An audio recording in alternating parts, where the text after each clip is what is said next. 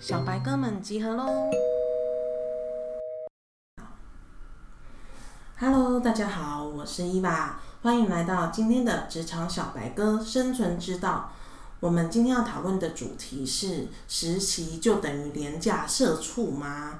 那我们今天的来宾是 Anne， 那请 Anne 先来跟大家做一下自我介绍吧。嗨，大家好，我是 Anne， 然后我现在是硕士一年级的学生，然后我也在网络行销的公司当实习生。那在这之前，就我还念大学的时候，我有另外2次的实习经验，然后一次是在比较偏公部门的机关，另外一次是在公关公司实习。那我想问一下，你知道社畜的意思吗？被社会圈养的动物。圈养哦，不是，我以为是奴役。哦，对，被奴役呀。对，所以有很多人会想说实习可能就是廉价劳工，所以我们今天想要来讨论的就是实习跟廉价劳工到底有没有关系，或者是实习它到底可以对我们毕业生带来的好处是什么？那可以请 Anne 先跟大家介绍一下你的实习的经验吗？我有3次的实习经验嘛，然后一次是没有拿钱的，没有拿钱就是跟学校配合的那种实习工作，基本上就是每天进去打卡等下班。对，这么好。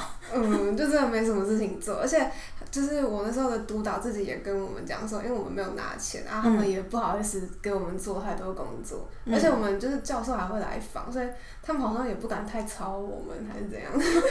所以那间公司是做什么的？那间公司没有做什么，他们因为我是政治系嘛，所以那间就是很偏公部门，然后他们那个主要活动就只是暑假的时候办一场外交领袖峰会。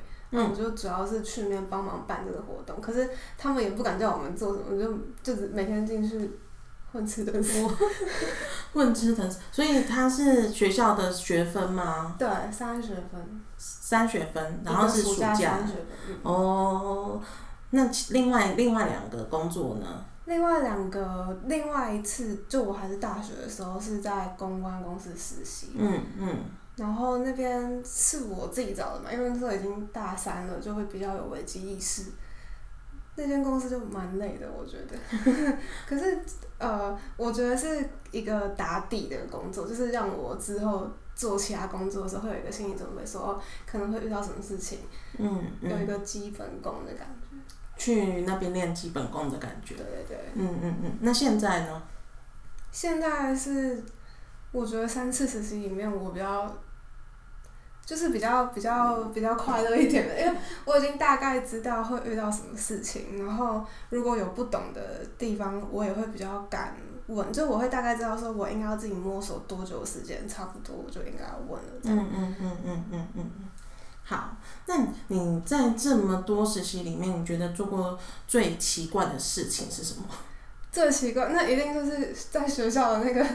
就是跟学校配合那个实习，我们那时候因为就每天都没什么事情做嘛，我们那边老大就叫院长，院长会有一个司机，然后那个司机大哥很喜欢听老歌，但他不会找，然后他有点把我们当孙子孙女的感觉，竟然说，妹妹你帮我逛一下歌好不好啊？我喜欢听什么什么样子，然后我就每天进去 USB 插着，然后就戴着耳机在那边听歌，听到不错把它灌进去。哇！可是没有人阻止你做这件事情吗？没有啊，司机大哥的职位还比我们的督导大，因为他就等于是院长的亲信啊。可是你们那一同期有几个实习生？2个。可为什么只有你帮他关歌吗？对啊，另外一个实习生是一个学长，然后他就是我们那时候暑假很热，他就中午都要去排便当。所以一个在排便当，一个在灌歌。可是我有去帮他们买过那个温州街萝卜丝饼，这也是上班上就让他们想吃东西，然后我又没事，然后他们就请我去坐公车去买温州街萝卜丝饼。所以有给你公车钱。我自己付，我有刷学生证。可怜。好，那除了上面这些比较诡异的工作之外，你有没有其他工作明明是正常的工作，但你觉得很无聊，或是根本就是在做杂事？正常工作，那就是在公关公司的时候，因为我们那时候的工作内容有一个就是要跟招聘部落客，然后跟部落客也联络，然后这个工作带给我一个巨大的阴影。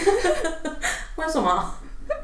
因为就我们那个时候整个流程是要先在 FB 的社团里面发表单嘛，然后再来就是收了 email 之后开始寄信给他们，问他们要不要合作，要合作的话就开始寄合约，然后回收合约，然后再写文章的需求给他们。然后我们那个时候就是我们会先把文章的草稿都拟好，基本上他们就是把你的个人经验灌进来就 OK 了。是我觉得很好赚，如果我是部落客的话。可是有部落客就是很难沟通，就他们会觉得你管太多了，我有我自己的文章风格什么的，或者是搞失踪，就是合约不寄回来，老报单也不寄回来，然后叫他们改，他们也不改，真的很可怕。然后，而且我以为是被一个部落客念很久，就是他打电话过来，我感觉我好像一个早上都在听他讲电话，可是我也不能干嘛，我就只是一个实习生而已。那你那时候做了什么事情，或是你怎么回答他？我就安抚他，就给他念，然后他还说什么你是不是很年轻啊，你听起来好嫩哦。我想说对啊，不要为难我嘛。那你有直接跟他讲吗？没有啊，我就说没有啊，就好，所以除了这个之外还有别的吗？比较浙务的嘛，就是跟外界沟通，就是寄信给厂商啊，当部落客跟厂商之间的桥梁，那种收发信件的工作，或者是跑邮局寄东西的。可是这些工作虽然是很无趣啊，不过就对我来说，我觉得就是一个打底的工作。打底哦？为什么？因为之后不管去什么产业做什么工作，都是沟通是一定需要的，就至少会比较了解说，比如说跟部落客沟通好了，虽然很麻烦，但是就之后会比较知道，不管是跟谁沟通，最好就是第一封信寄出去的时候就把所有的需求都写清楚，这样省得就是来回回，然后什么寄信那些。就是一个尝试，就是一个以后当一个大人需要会的各种基本，对。好，所以你觉得，你觉得这些杂事或者是这些文书工作，其实是对你之后的工作技能是会有帮助的吗？多少会有一点帮助吧，毕竟没有做过的话。还是会不知道要怎么做，所以假如说我之后真的去了一间正职的公司，然后他们发现我就是连这个都不会，感觉就是会想说，那你之前都在干嘛？连这个都不会。好，那我想要有点像，应该是在考你吧。你之前在做部落客的整理的时候啊，你有做自己的个小本本备注吗？就备注哪些部落客比较好沟通，或是哪些部落客要列成黑名单之类的。那个一开始没有，可是后来就是我那时候主管有说要做，所以后来就有做。就后面会标注说，这是比如说美妆的话，就会标注这是男性的美妆部落客，或者这个比较好沟通，这个有小孩，这个年纪大概多什么 range 之类的。那你有没有从里面观察到某些现象，或者是你下次看到类似？有同样特质的人的时候，就会知道要怎么样去跟他沟通。有，你可以举例吗？我有发现，特别难沟通的部落客都是名字会叫什么什么妹的，就什么什么，比如说茶叶蛋妹，与什么什么的幸福天堂这种博客都很可怕，或者是什么什么妈，比如说什么史努比妈这种，我看到就会警铃响起，我想说要避开。因为听起来感觉都是有点年纪的。对啊，就是那种会问你说这个怎么那么难懂啊，这个怎么弄，但明明都写得很，就是很清楚的。布洛克，但是还是有好的，就是还是有可以沟通的布洛克。对。好，那你觉得部落客的好不好沟通跟他们的价码有差吗？没差，所以也有拿很贵但是很难沟通的。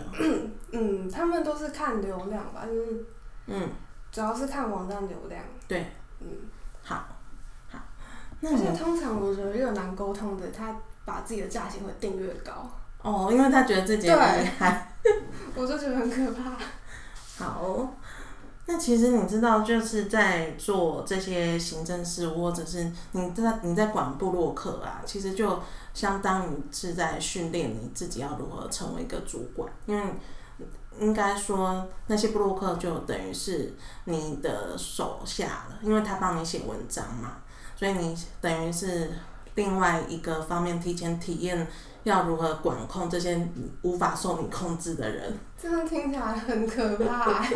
那主管，我觉得我很不当主管的料。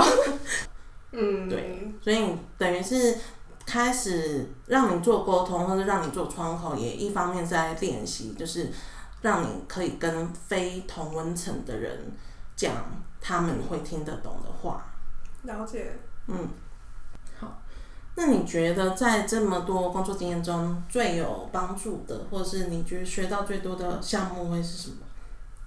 最有帮助的项目，可是因为其实我到现在做过的工作类型，我是觉得还蛮相似的。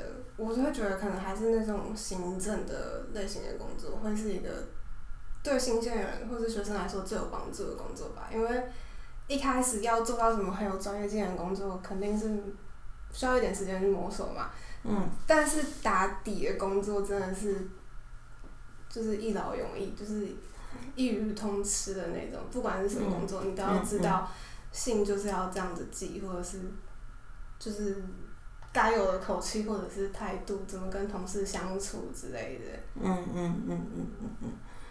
那所以除了这些之外，你没有想说要在实习过程中学到某一些专业技能吗？有啊，我现在做的工作算是我比较有兴趣，所以我现在的有一个工作内容是要写行销新知的粉丝团的文章，然后还有写，就是我会写作 podcast 的制作，这个算是我就是从以前到现在做过我觉得比较有意义的事情，就是在做的时候，我自己也会觉得蛮有趣的，就不会觉得很疲乏，而且会很有感，说这个我真的有学到什么东西的感觉。然后还有之前就是写做 SEO 的时候，因为 SEO 也是我之前完全没有碰过的，所以做的时候会觉得好像蛮有挑战性的感觉。那你觉得你现在已经可以独当一面完成一个 SEO 的案件了吗？好像还是会有一点困难。因为我后面的工作内容就离 SEO 有点距离。你有想过是为什么吗？我想一想，就是后面其他的事情就变得比较多，所以我就变得比较在做其他的事。但你本来来这边实习，应该说你本来去实习的话，你是想要学到什么，或是你想要在从中获得什么？这一份吗？就是最新的。对。最新的实习，我那时候来之前我就知道是在做操作 SEO 的，所以我就是想要有 SEO 这方面的一个技巧。比起当小编，因为我自己是没有很喜欢当就是比较商品类型的小编。可是 SEO 也是很多都是跟应该说 SEO 大部分都是看客户的需求嘛，所以客户做什么你就要写什么。可是 SEO 的前面的部分就是找关键字的部分，我觉得算是就不是每一个人都会的。当小编的取代性又高，然后写久了又就是很鬼打墙。不过如果是要找关键字的话，要一段时间去培养自己的敏感度嘛，就是培养自己的直觉。就比较不是大家会比较不是那么容易入门。好，那因为听起来很像是你现在的工作内容已经跟你原本想要做的事情开始越走越远了，那你有主动跟主管讲说你想要多接触一点 SEO 的地方吗？没有，因为我现在做的事情也是就是我觉得蛮快乐的事情。就我现在弄这些东西，我也觉得很有趣。好，因为其实啊，我们要第一件事情，我们今天的主题是在讲实习是不是廉价劳工嘛？但在讲实习是不是廉价劳工之前，要先回来讨论到你为什么要实习。就是我今天实习是为了，比如说是拿到学分，或者是我想要在实习中累积作品集之后比较好找工作，或者是我想要有相关的经验，一样是对之后找工作比较有帮助。那甚至是他可能是实习想要在实习中进到比较知名的大公司，他以后可以直接投那个大公司的履历。所以每个人在实习的时候，应该说，在每个人在选择实习之前，应该都要先想的是为什么要实习。如果你今天只是要打工的话，那干嘛不去 7-Eleven 或麦当劳就好了。对，所以在实习的时候，实习之前我们假设已经知道我今天想要做什么了，那接下来就是进公司。进公司呢，公司一开始一定会给你的就是他觉得你可以快速上手的，你可以先帮公司。先能帮上公司的忙，就是你比如说至少你的那个时薪工资要可以赚得回来嘛，这是最基本的。然后再来公司才会慢慢的教你一些他觉得你可以做到的新的技能。那这个时候呢，公司如果还没有交办给你新的技能，你觉得你已经可以开始学新东西的时候，所以我会比较建议是直接跟主管反映，就是说你对什么东西有兴趣，然后问主管可不可以有东西先让你做。就是要怎么讲，我觉得积极性要强一点，不要想说今天反正你就是来打工，那就是做完交办事项就回去。那这样子人家一直把你当成时薪158的工读生，那也是无可厚非，因为你自己已经先把自己当成工读生在用了。对，那基本上企业主或是老板他会想要找实习生，他很多都是希望可以看之后能不能转正嘛，因为转正之后他可以这个正职就可以省去掉很多的训练的时间跟成本。对啊，而且你自己的，应该说你已经在实习期间跟这么多公司的同事摸熟，所以你大概也会知道公司文化是什么，会比较好沟通。对，那因为有一些老板会讲一些干话，就是我今天请你来是请你来贡献，不是请你来学习的。什么？很多人都是这样讲，就是老板会觉得。我今天出钱请你来当我的员工，就是希望你可以用你的专长来帮公司赚钱，而不是来公司学要怎么赚钱。对，所以这是老板对正职的期待。所以我们今天是是新鲜人的话，老板他们还是会希望可以遇到一个是可以教起来比较快的人。所以会去看你有没有那个慧根。那因为要怎么讲，因为现在很多大学或学校都在提倡实习，所以变成很多老板他也可以开始从实习生中去选择他要不要把这个人直接变成他的正职。因为对老板来说，他付出的时间成本可能没有比找一个正职来训练还来得高。所以实习其实对老板是有好处的，但是对自己，应该说对大学生们其实也是有好处的，因为你不喜欢这个工作，你可以马上走。可以，就是那个马上的期间是你觉得你不喜欢，然后再也不愿意给他一次机会，就可以走。那会不会影响到之后找工作？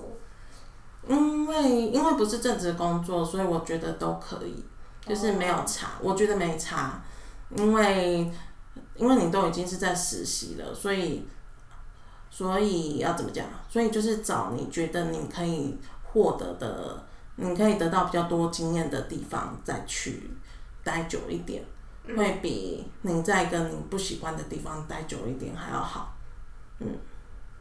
了解。那如果我只待了，就比如说我这实习工作，我做了1-2个月，我觉得没有兴趣，然后我想要走了。可是那我下一份工作还要把这份工作的履历写进来吗？如果你觉得你的那2个月里面有值得提出来的，或是你很骄傲可以讲的经验，还是可以把它列上去。那如果你没有特别想要讲的，其实可以不用写，就当作没有发生过这件事情。把它抹去。对，好。那如果从今天这样子的对谈谈下来的话，你觉得实习应该对你来说会是什么样的用途，或者是你希望实习可以帮助你带来什么？实习的话，就是希望可以让自己实习之后至少可以学到一点东西，不管是专业上的或者是心态上面的调整。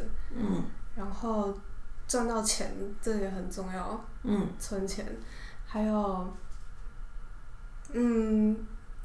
还有就是了解那个产业别的工作内容吧。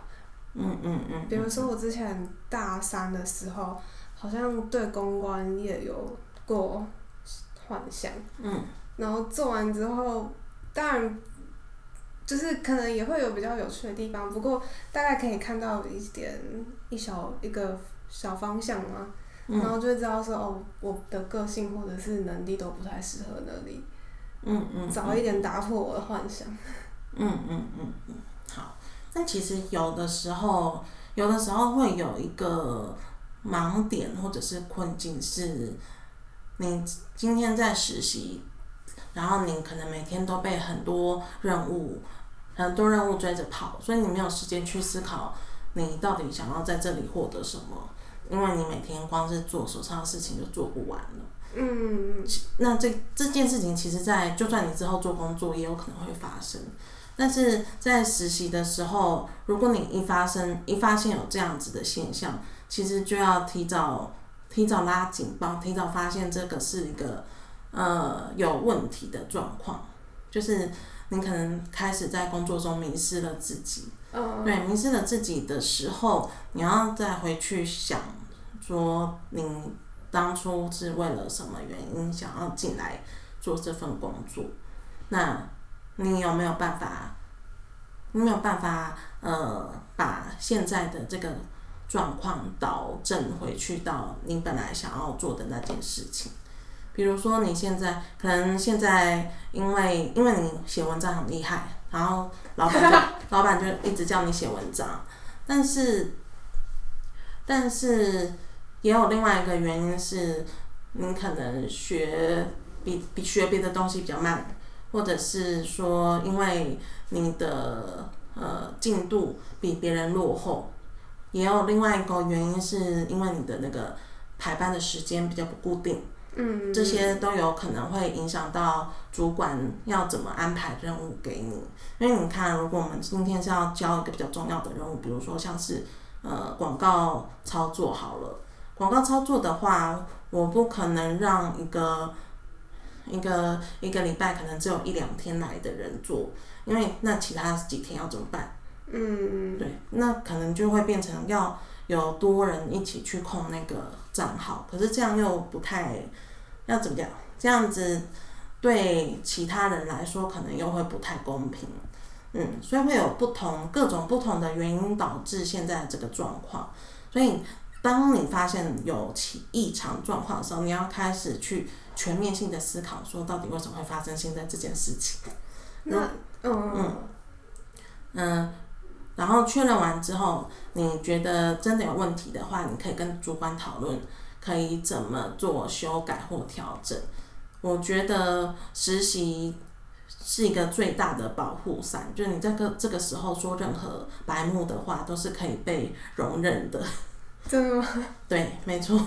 所以就是他们，因为你们就是还没毕业，所以你们就是学生。那学生的话，有一点点小任性，通常都是在可以被接受的范围。所以如果你们直接跟主管讲你们的需求，有可能可以帮助到主管认识到，哦，原来你是比较喜欢那样的工作，那他可能就可以看要怎么重新调整或是分配任务。了解。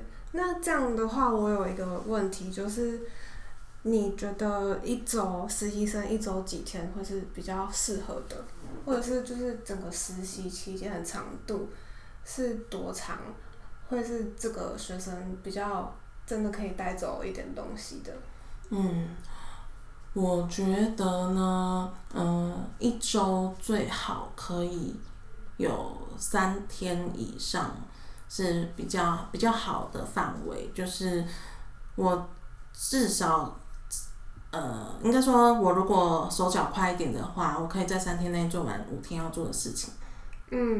对。但是如果到3天以内的话，那就可能只能专注于你想要精进的某个技术。